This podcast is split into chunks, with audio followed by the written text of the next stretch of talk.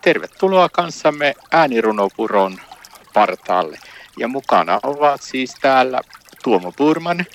Ja Ullamaja Mantere. Täällä ollaan Ullamajan kanssa äänirunopuron partaalla. Ja nyt kuullaan runo Kalevalan päivä. Ole hyvä Ullamaja. Kiitos. Mieleni minun tekevi, aivoni suunnittelevi uutta runoa Kalevalasta kertoa.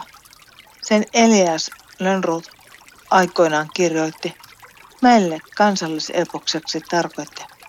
Se mytologiaa sisältää. Kannattaa tutkalla sitä hieman pidempää. Sen ensimmäinen kirja on hieman lyhyempi.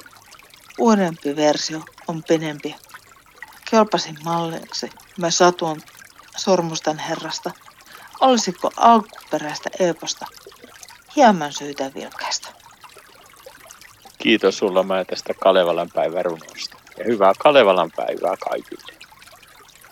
Näin vietit kanssamme hetken aikaa äänirunopuron partaalla.